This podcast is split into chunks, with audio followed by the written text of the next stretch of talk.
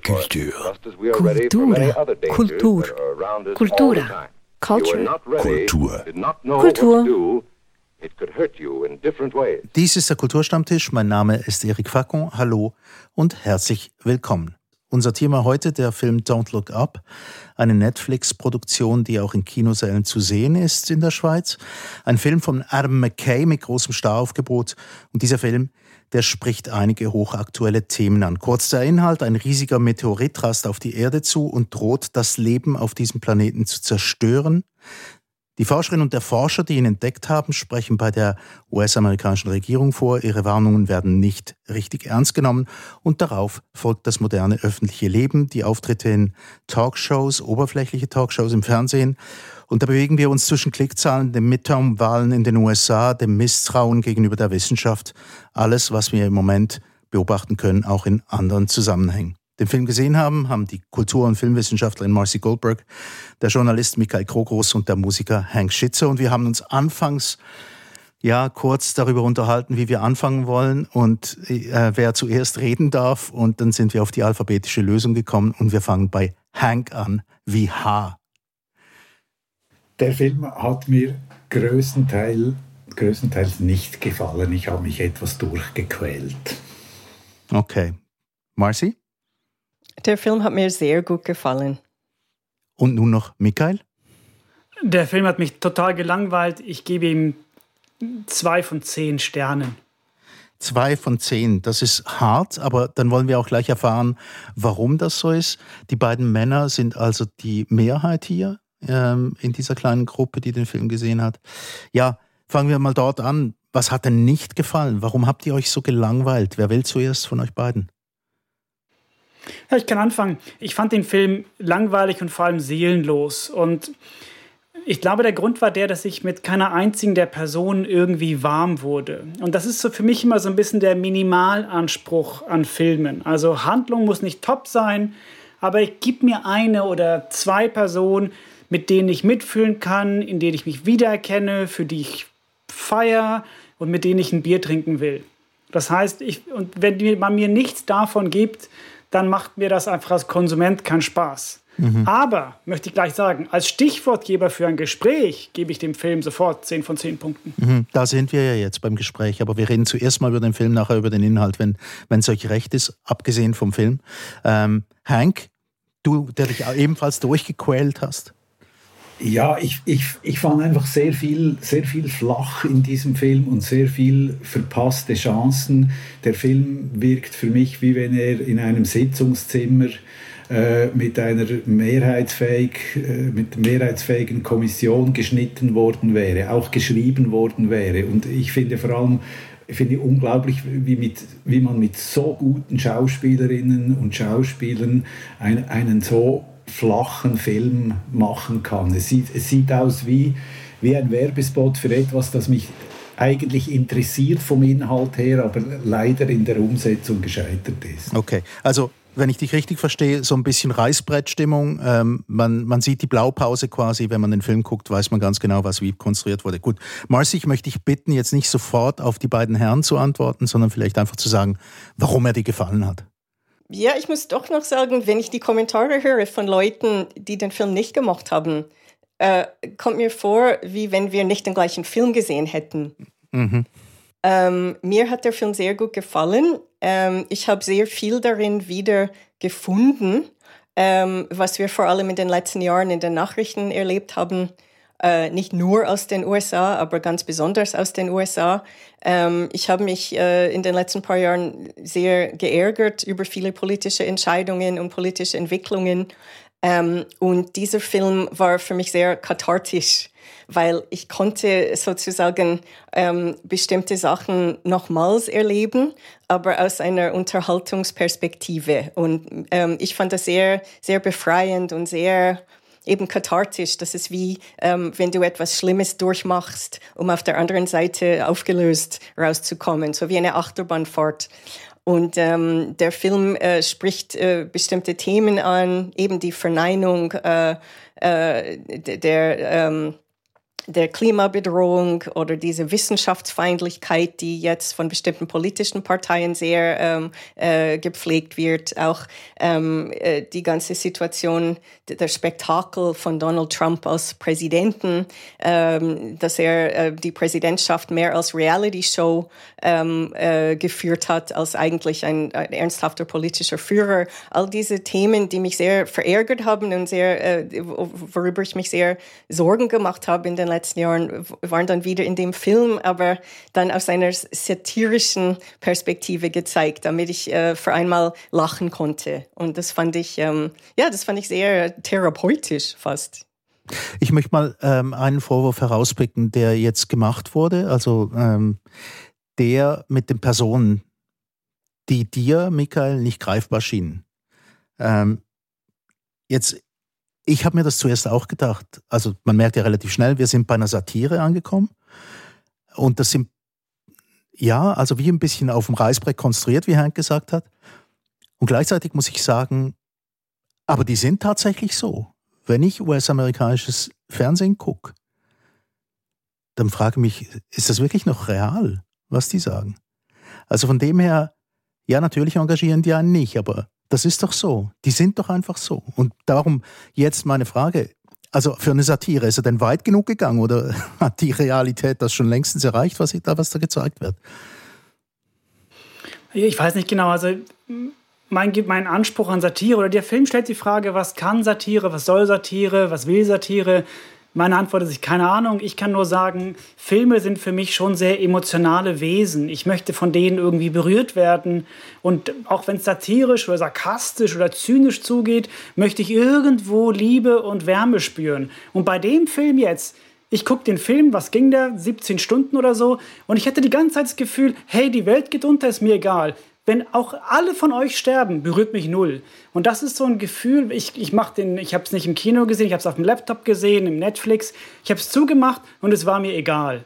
Es war mir egal, dass sie alle gestorben sind. Und dann denke ich, das kann doch ein Film nicht leisten. Es muss was anderes lösen. Oder will er das leisten? Und falls ja, was macht das dann mit mir? Und es hat nicht besonders viel gemacht. Deswegen fand ich es ein bisschen ja, ein traurige, trauriges Erlebnis. Darf ich gleich auf das reagieren?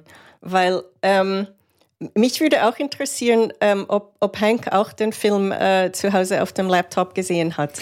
Äh, ja, auf meinem, auf meinem äh, was ist das, 50 Zoll Bildschirm habe ich den gesehen, ja, mit gutem Sound mhm, und so. Weil ja, ich habe ihn im Kino gesehen und ich habe einen Verdacht, dass unter anderem, gut, ich meine Filmgeschmack oder Geschmack, also ob jemand berührt wird von den Figuren oder nicht, das ist zum Teil auch sehr individuell und man kann es wie fast gar nicht diskutieren, was ich lustig finde und der andere findet es nicht lustig. Es ist wie, ja, de goût de couleur, oder? Ähm, aber ähm, ich habe den Film im Kino gesehen und ich denke, das ist ein Film, obwohl von Netflix produziert und so weiter, das ist ein Film, der sehr davon profitiert, wenn man im Kino äh, den Film schaut, äh, auf der großen Leinwand, äh, mit der richtigen Dramatik und auch mit der Konzentration vom Kinosaal. Ich denke, das macht sehr viel aus. Es gibt Filme oder Serien, die dann eher für den kleinen Bildschirm gemacht werden. Für mich ist dieser Film nicht so ein Fall. Ich denke, ein Katastrophenfilm, äh, den man äh, zu Hause auf dem Laptop top schaut, wie wenn man ein Buch lesen würde, es ist schon eher klar, dass man quasi nicht ähm, sich äh, nicht so in den Film einsteigt mit der gleichen Emotionalität. Das wäre ein, einfach eine Frage von mir. Ich habe ich hab mir das während dem Film, der ja, wie Michael sagt, etwa 17 Stunden dauert, ich, ich habe mir, hab mir das während dem Film überlegt und dachte gleichzeitig, nein, das ist jetzt diese Roland Emmerich-Ästhetik, äh, das habe ich jetzt gar nichts verpasst auf der Leinwand. Also weil äh, sind, sind die, die Bilder sind so, ich weiß gar nicht, ob die extra etwas schlecht nachgeahmt haben oder ob sie es einfach nicht besser können. Ich finde den, den Film auch, was die Bilder betrifft und filmisch gesehen, finde ich den Film auch nicht gut. Aber noch, noch schnell zurück zum, zu dem, was Erik gesagt hat, wegen der Überzeichnung dieser ganzen US-Medien. Entschuldigung, ich fand zum Beispiel die, diese zwei Anchors dieser Morning Show oder was das war, Kay Blanchett und den anderen Schauspieler habe ich vergessen, weil ich bin sowieso Kay Blanchett Fan. Die fand, fand ich Tyler Perry. Tyler Perry, genau. Die, die, die, fand ich, die fand ich super, weil das da gelang etwas mit der Satire, genau dieses, dieses 5% Überzeichnen, etwas an sich schon Schlimmen. Das, das, das fand ich wirklich gut, aber bei anderen Figuren fiel, fiel das für mich derart ins Leere. Also es war so, ich, ich fand es so plump. Blanchett sieht man, die hat das genossen. Die, die, die, die, die fand das toll, diese, diese Dreharbeiten, das merkt man. Aber zum Beispiel bei Meryl Streep, was für eine vertane Chance. Das sehe ich überhaupt nicht so. Ich habe das Gefühl, Meryl Streep hat es extrem genossen, diese Rolle zu spielen. Also sie spielt die amerikanische Präsidentin mhm. und dann ist es eine lustige Mischung. Sie ist einerseits ein bisschen wie eine Hillary Clinton, aber auch noch wie ein Sarah Palin-Typ. Ähm, der Film macht gar nicht äh, klar, ob sie eine rechte oder eine linke ist. Also das, es werden verschiedene Signale äh, oder verschiedene Andeutungen. Ähm, es ist, wird nicht ganz klar erklärt, wo sie im politischen Spektrum steht, aber sie ist einfach so eine Karnevalfigur, wie Trump eben als Präsident gewesen ist. Und Trump hatte natürlich unter anderem auch mit Meryl Streep eine Fehde. Er hat sie ständig, äh, als er noch twittern durfte, hat er sich ständig sie auf Twitter beleidigt und sie sei, ähm, äh, wie heißt das, überbewertet als Schauspielerin und so. Und ähm, ich habe das Gefühl, sie hat sehr genossen, in diesem roten äh, Anzug da zu stehen und, äh, und mit dieser blöden Frisur und, und diese Rolle zu spielen von einer Präsidentin, die eigentlich so eine Reality-Show-Figur ist. Und ähm, Jonah Hill, der ihren Sohn spielt, ähm, ich denke, er hat, also er hat am meisten Spaß gehabt. Und ich habe in den Interviews gelesen und gehört, dass er äh, einen großen Teil von seinen Dialogen auch improvisiert hat. Er hat die anderen dann auch dazu gebracht, zu improvisieren. Und dadurch ist sehr viel äh, einfach erst im Set entstanden von den Dialogen und so. Für mich hat der Film ganz klar diesen, diesen spielerischen Touch und darum finde ich sehr überraschend, wie, wie ihr den Film beschreibt. Ist es wie gar nicht der gleiche Film, den ich gesehen hatte. Ich fand ihn auch nicht zu lang. Ich fand ihn auch nicht in jeder Plotwendung vorhersehbar. Ähm, äh, ja, und, und zur Satire würde ich gerne noch sagen, ich denke, mhm. der Film ist nicht eine herkömmliche Satire, wo etwas Ernsthaftes dann einfach ins Lächerliche gezogen wird. Ähm, das Ernsthafte ist bereits durch die Realität ins Lächerliche gezogen. Oder dass es Leute gibt, die nicht wahrhaben wollen, dass es das Coronavirus gibt und all diese Sachen. Also was wir die letzten Jahre in den, in den Nachrichten und, in der Welt erlebt haben, das ist schon wie eine Parodie von, von sich selbst. Das ist schon Realsatire, äh, wie die Politiker und Politikerinnen zum Teil darauf reagieren, wie die Medien darauf reagieren. Darum hat dieser Film ähm, quasi eine andere Aufgabe angenommen, als ähm, etwas Normales und Langweiliges zu parodieren und zu überhören. Der Film versucht, das ist wie ein, ein, ein, einfach ein, ein Faust ins Gesicht. Wir erkennen wieder die Sachen, die wir schon aus dem Alltag allzu gut leider kennen und äh, der Film zieht das dann einfach, er zieht die logischen Konsequenzen äh, von, von, diesen, von diesem Fehlverhalten, von dieser ähm, Verweigerung, sich mit wissenschaftlichen Fakten auseinanderzusetzen, äh, mit der Korruption und, Opportunismus und dem Opportunismus in der Politik. Ähm, mit, mit ähm, eben mit diesem zynischen Verhalten der Medienhäuser, die nur auf Klicks äh, raus sind und auf Skandälchen und sie wollen die wirklich wichtigen Themen gar nicht bringen, weil das zu langweilig wäre für die Zuschauer. Und darum, wenn ihr dann sagt, meh, mich hat das auch nur so gelangweilt, das hat mich an die Nachrichten erinnert, dann seid ihr wie genau das Problem, dass der Film quasi ähm, ja, annehmen möchte. Ja, ich finde, ich, ich, ich finde diese Aufgabe, dass jemand diese Aufgabe übernimmt, das finde ich, finde ich gut. Verstehen wir uns richtig? Äh, ich finde es einfach nicht gut gemacht. Ich finde es, zu, ich finde es zu flach und das führt uns vielleicht zum Thema, für wen wurde dieser Film gemacht. Also wenn ich schon kaum schalte ich, schalte ich den Fernseher ein oder das iPad oder lese eine Zeitung um, und, und höre mir da an, was all diese Dumpfbacken sagen zu, zu all diesen Themen. Wenn ich dann das 1 zu 1,1 wiedergegeben noch in so einem Film sehe, dann interessiert mich das nicht. Was aber es gibt Filme, wo das funktioniert hat, aber hier für mich hat es einfach nicht funktioniert. Mhm. Ah, eben, ich wollte, meine nächste Frage wäre gewesen, ja, äh, wusstet ihr einfach schon zu viel? Hat, hat der Film für euch beide, jetzt speziell euch beiden Männer, ähm, einfach zu viel von dem transportiert, was ihr eh gedacht habt über die Problematik, ähm, die wir haben in der Öffentlichkeit, ähm, eben das Verhalten gegenüber Medien und den Wissenschaften?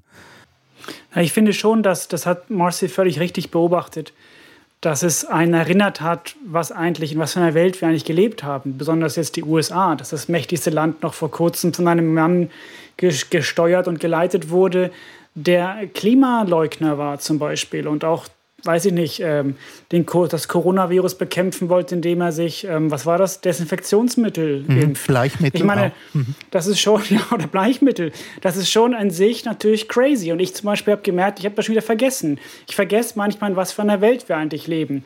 Und das nochmal vor Augen geführt zu bekommen, ja, okay, was ich nicht so mag beim Film, aber vielleicht bin ich doch einfach zu einfach gestrickt, ist, ich mag es nicht, wenn ich immer nur alles aus einer Meta-Meta-Perspektive betrachten kann, um zu verstehen, dass ich mich selbst dann sehe bei dem, wie ich dem hier zuschaue.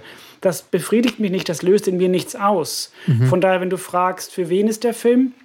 Ah, für mich nicht. Mhm. Nein, aber die Frage war ja, spricht der Film tatsächlich nur die an, die tatsächlich schon die gleiche Meinung haben. Das wäre es dann gewesen, oder? Also du meinst so dieses Preaching to, to the Converted? ja, ich finde, ich finde, ja, weil diese, es gibt eine gewisse Distanz, ich glaube, ich, zu, zur Realität. Ich glaube nicht, dass dieser Film diejenigen erreicht, die er erreichen sollte. Und das hat damit zu tun, wie der Film gemacht ist oder auch, mhm. oder auch geschrieben ist. Und wieso? Also Wäre das wegen dem Personal oder wie müsste dann dieser Film aussehen, damit er dort ankommt? Satire, Satire finde ich dann schwierig, wenn sie sich mit, mit äh, einer gewissen intellektuellen Überheblichkeit über ihr eigenes Publikum lustig macht. Das finde ich schwierig. Und, und ich empfand das zum Teil hier, hier so, weil ich, ich bin überzeugt, dass viele, die diesen Film, wir haben vorher diese Klimakatastrophe. Wir haben darüber gesprochen, wie seit zwei Jahren in den Medien zum Teil über, über diese Corona- Pandemie diskutiert wird oder eben nicht diskutiert, sondern Propaganda. Und äh, da denke ich, besteht wirklich ein Abstand zum, zum Zielpublikum. Ich kann jetzt nicht genau handwerklich sagen, wie man das hätte besser machen können. Aber ich glaube, so jemand wie, wie Armando Iannucci, der, der äh, Thick of It gemacht hat, oder, oder, ähm, oder Wieb oder so, die, die, hätte das, hätte das, dem wäre das besser gelungen. Hm. Marcy, ähm, was, was meinst du, dieses Preaching to the Converted? Ähm, ein Vorwurf, der jetzt im Raum steht. Ähm, du, die den Film genossen hast, ähm, was, was denkst du? Also ich glaube nicht, dass der Film äh, seine Ziele verfehlt hat. Ich denke, es ist vielleicht nicht allen klar, was die Ziele eigentlich gewesen sind. Ich denke, dieser Film wird auch zum Teil sehr wie falsch gelesen. Und ich, ich merke auch, also jetzt nicht gerade bei euch, aber viele der Verrisse, äh, die von Kritikern und Kritikern geschrieben wurden, sie haben Elemente aus dem Film zitiert und sie haben sie immer falsch zitiert und falsch interpretiert. Und dann war irgendwie klar, dass man den Film doof fand, wenn man nicht gemerkt hat, äh, was die Anspielungen sind zum Beispiel.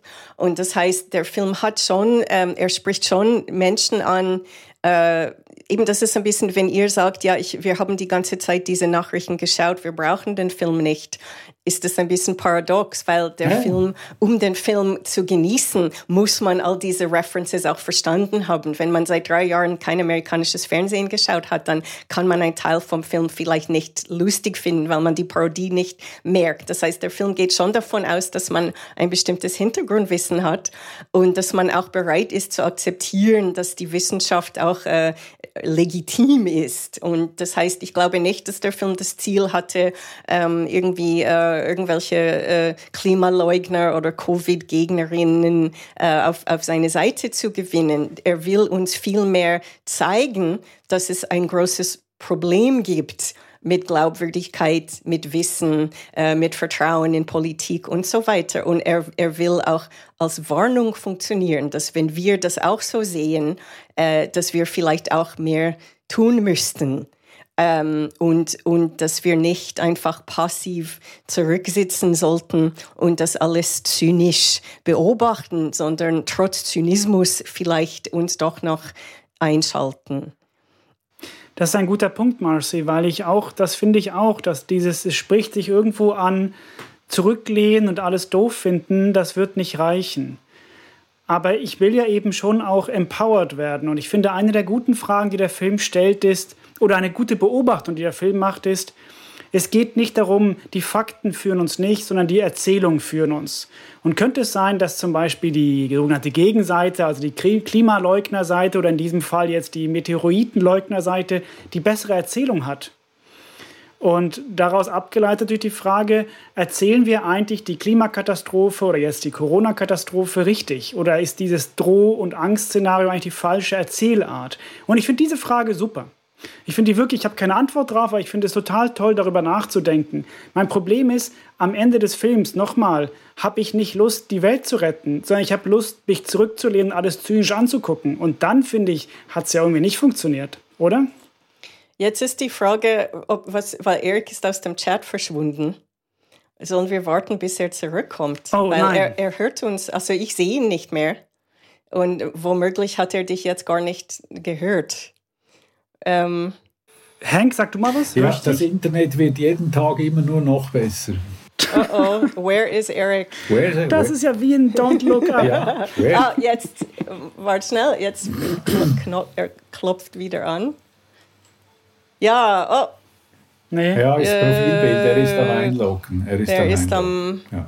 das ist Okay. wie Harry Potter, Ja. er ist am Apparieren. Ja.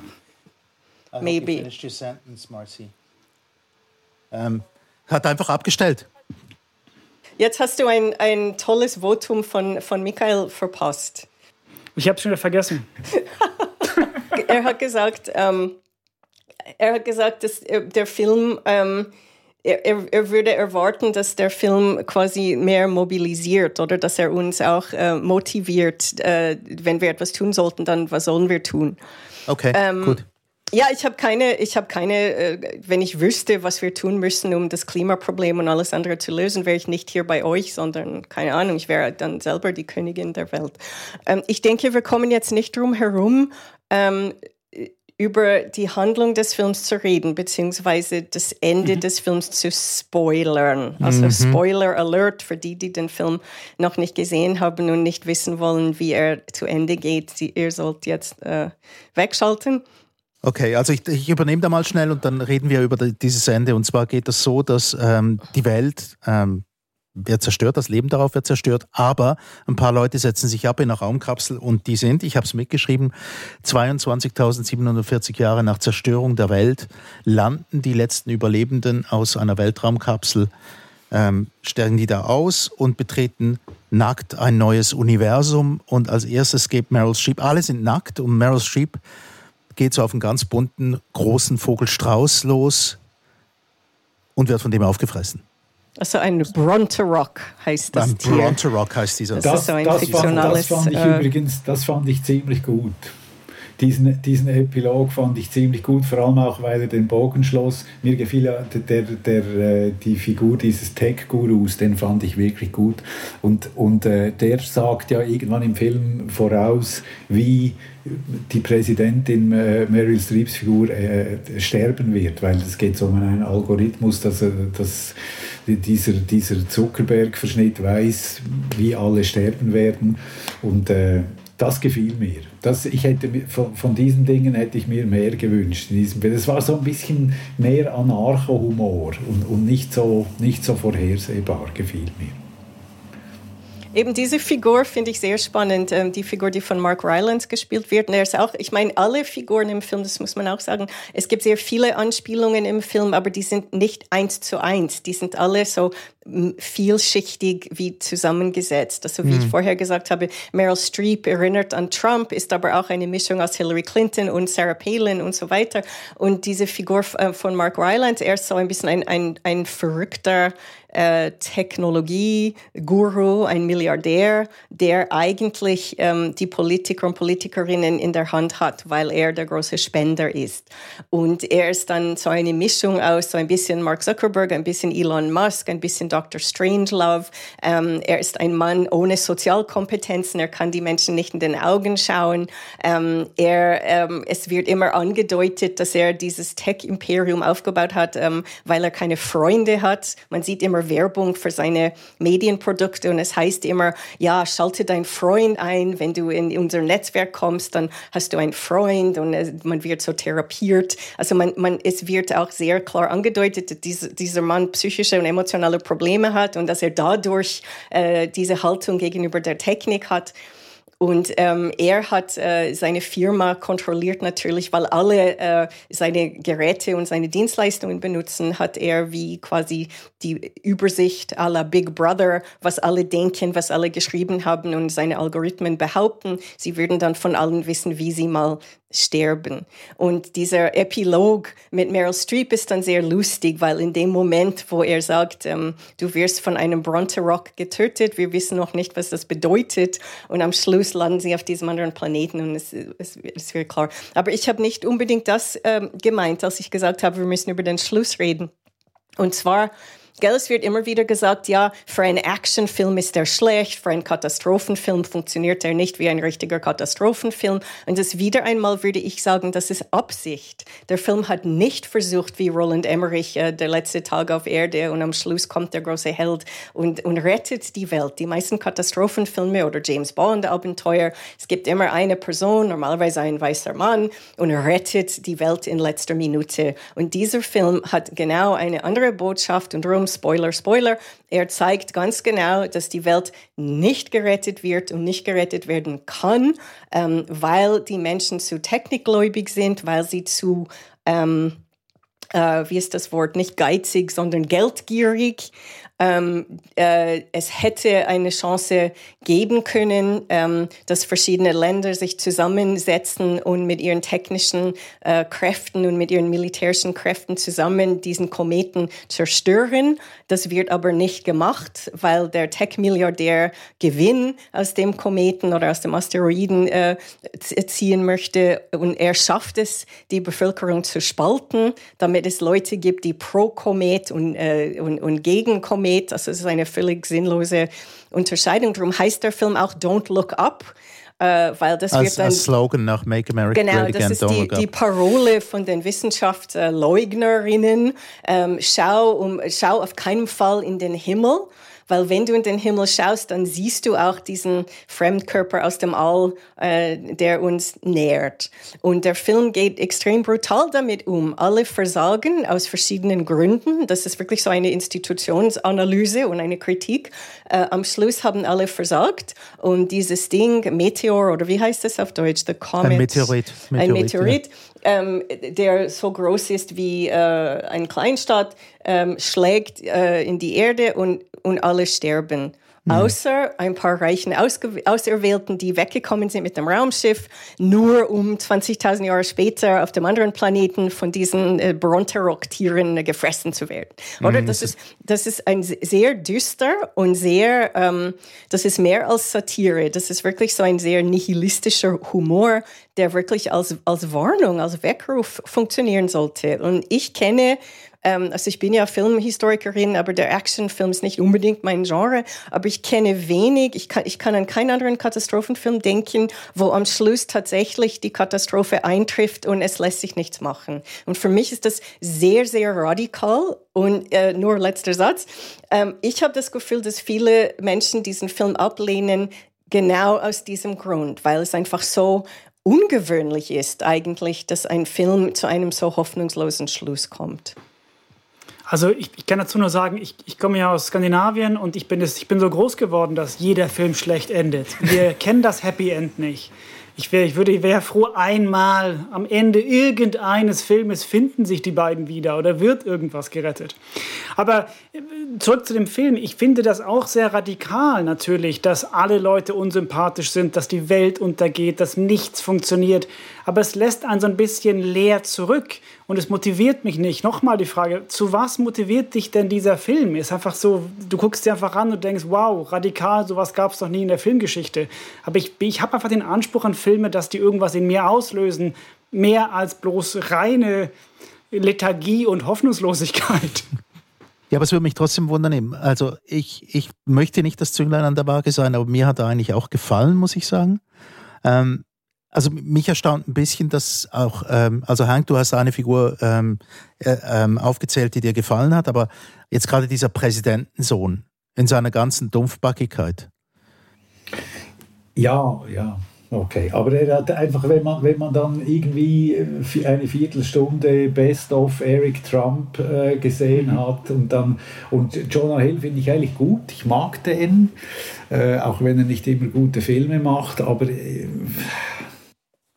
ja, nicht. Also dieses, der, dieser Moment, wo dieser Jason, der Sohn der Präsidentin, dort sitzt und ein Gebet auf Stuff macht. Mhm. Ich habe mich gebogen vor Lachen auf meinem heimischen Sofa. Ich habe es auf dem großen Bildschirm geguckt, mhm. muss ich noch sagen. Also wie er, wie er quasi dieses amerikanische Prinzip, wir äh, gucken nach Fun und nach viel Geld, egal wie, und der andere sitzt da und there is so much good stuff out there. Da gibt es so viel gutes Zeugs dort draußen. Und er kann es nicht mal richtig formulieren. Das fand ich schon irgendwie als Beobachtung in dieser Kürze auf Drehbuchebene schon ziemlich toll geschrieben, muss ich jetzt sagen. Aber eben als, als, als Beobachtung für wen? Ja, eben, du stellst immer die Frage nach dem, mit wem redet der Film? Mhm.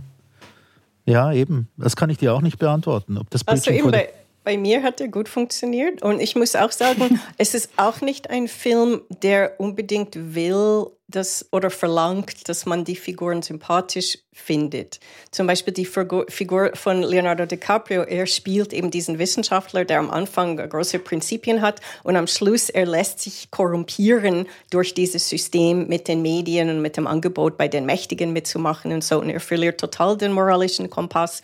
Gegen den Schluss findet er ihn dann wieder. Das geht dann ein bisschen in Richtung Happy End, obwohl nachher alle sterben, aber er findet dann wieder den richtigen Weg nachdem er eine Zeit lang wirklich so seinen Weg verloren mhm.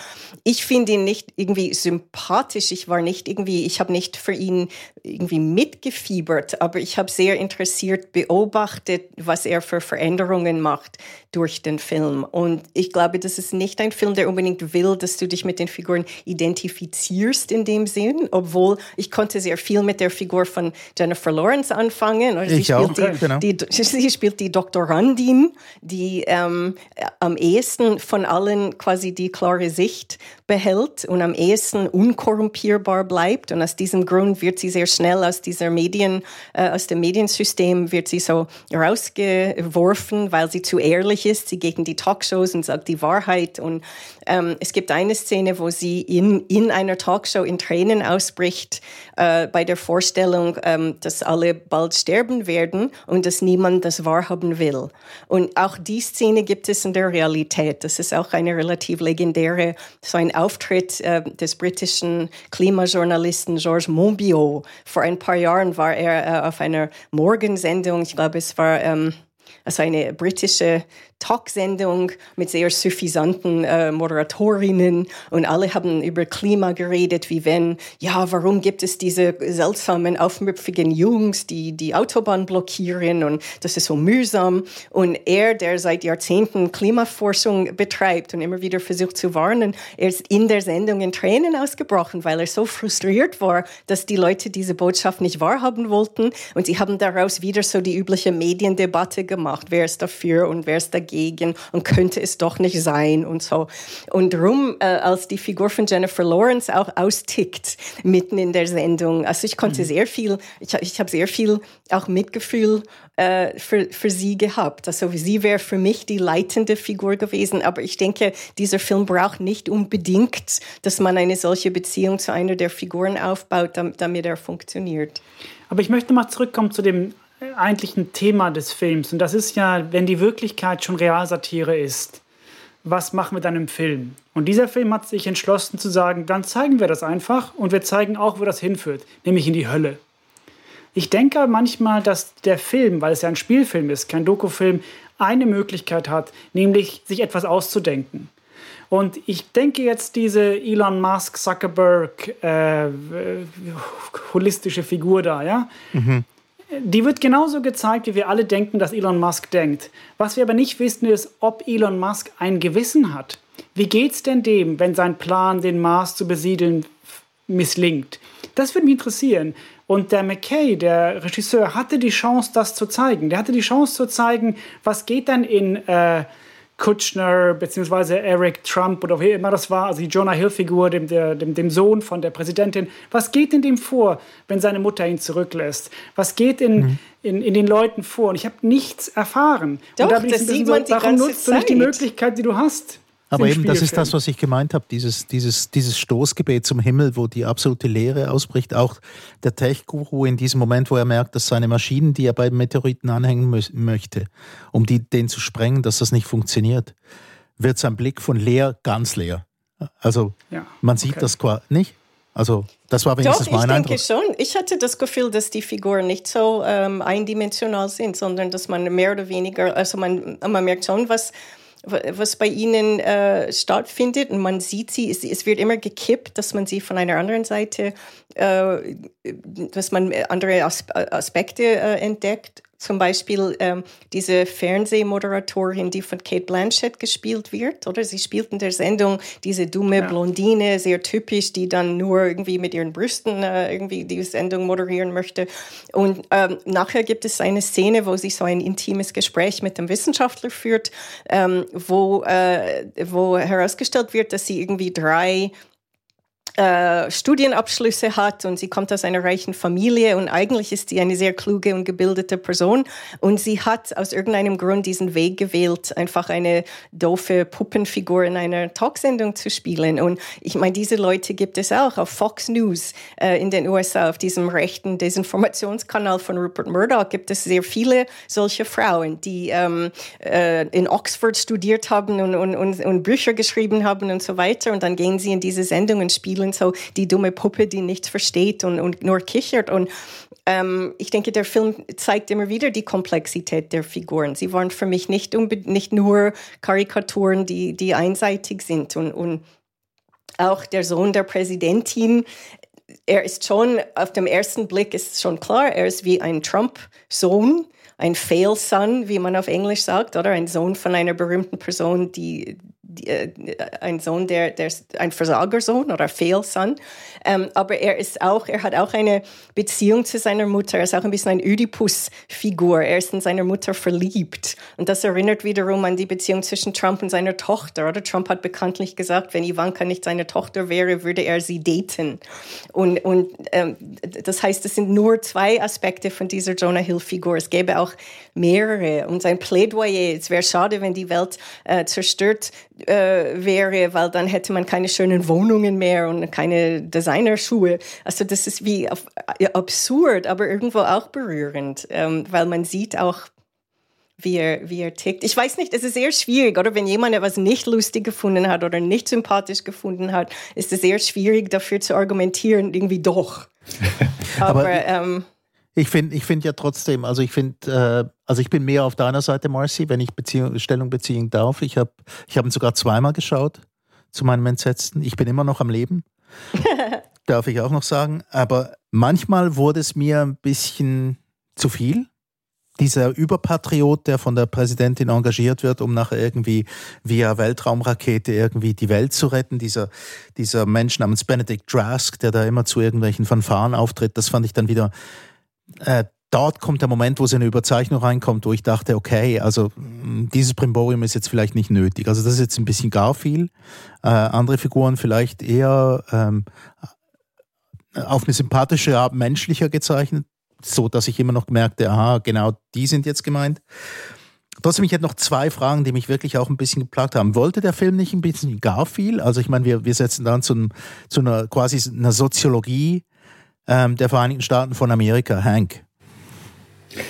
Ähm, das ist auch so, so ein, ein Punkt, der mich stört. Ich, ich habe das Gefühl, die Leute, die diesen Film gemacht haben, die finden sich wahnsinnig gut und die kamen sich so clever vor und die haben die dauernd im Schneideraum High Five, wie jetzt das wieder, wie jetzt das wieder gelungen ist und, und wahrscheinlich meine Langeweile rührt wahrscheinlich von daher, weil so wird viel auch, viel auch absehbar. Ich fand jetzt im Gegensatz zu Marcy, fand ich sehr viele Entwicklungen in diesem Film recht absehbar. Stört mich nicht weiter. Es gibt, es gibt Filme, die ich mag, wo das so ist, wo ich nach zehn Minuten weiß, was jetzt dann geschieht. Aber hier, die, ja, es, es hat dieses, das ist ein schwieriges Thema, wenn man von Elitärem spricht, aber weil sie sich so toll finden, die Leute hinter diesem Film, nervt mich dieser elitäre Aspekt. Vor, vor allem im Zusammenhang mit Preaching to the Converted. Mhm.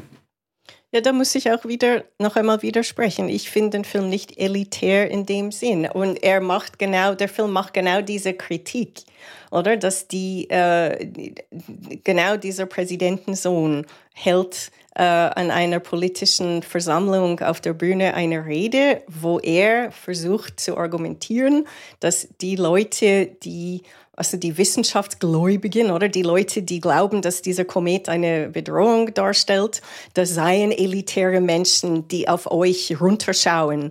Und die Lösung wäre eben don't look up, wenn ihr nur äh, permanent runterschaut und nicht ja, ja. In, die, in, in, in den Himmel. Oder? Und das heißt, dieser Film macht genau diese Kritik des Rechtspopulismus, der immer mit dem Vorwurf kommt, die anderen seien elitär.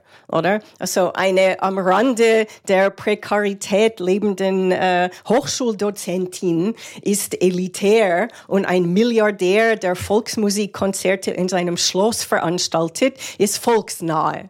Also das ist genau, ja. oder? Und rum, wenn alle sagen, ha, ha, ha, die blöde USA, look around you guys. Diese, in diesem ja, ja. Film geht es um Phänomene, die es nicht nur in den USA gibt. Ich habe extrem viel wiedererkannt, äh, was hier auch in der Schweiz politisch gelaufen ist. Also erst recht äh, seit äh, der Pandemie äh, ein Thema ist, ähm, wie also die, diese blutleere oder ähm, äh, einfach korrumpierbare Politik, auch dieser Versuch, äh, die Bevölkerung zu spalten, indem man Expertentum in Frage stellt. Also all diese Themen, es sind nicht nur, man muss nicht nur Fox News schauen, um das zu verstehen, was da für eine, für eine Kritik ist. Und darum, wenn es heißt, diese Leute haben so suffisant einen Film gemacht, wo sie sich für die Besseren gehalten haben. Der Film ist genau eine Kritik von dieser Haltung. Darum bin ich einfach verblüfft äh, äh, um eure Reaktionen.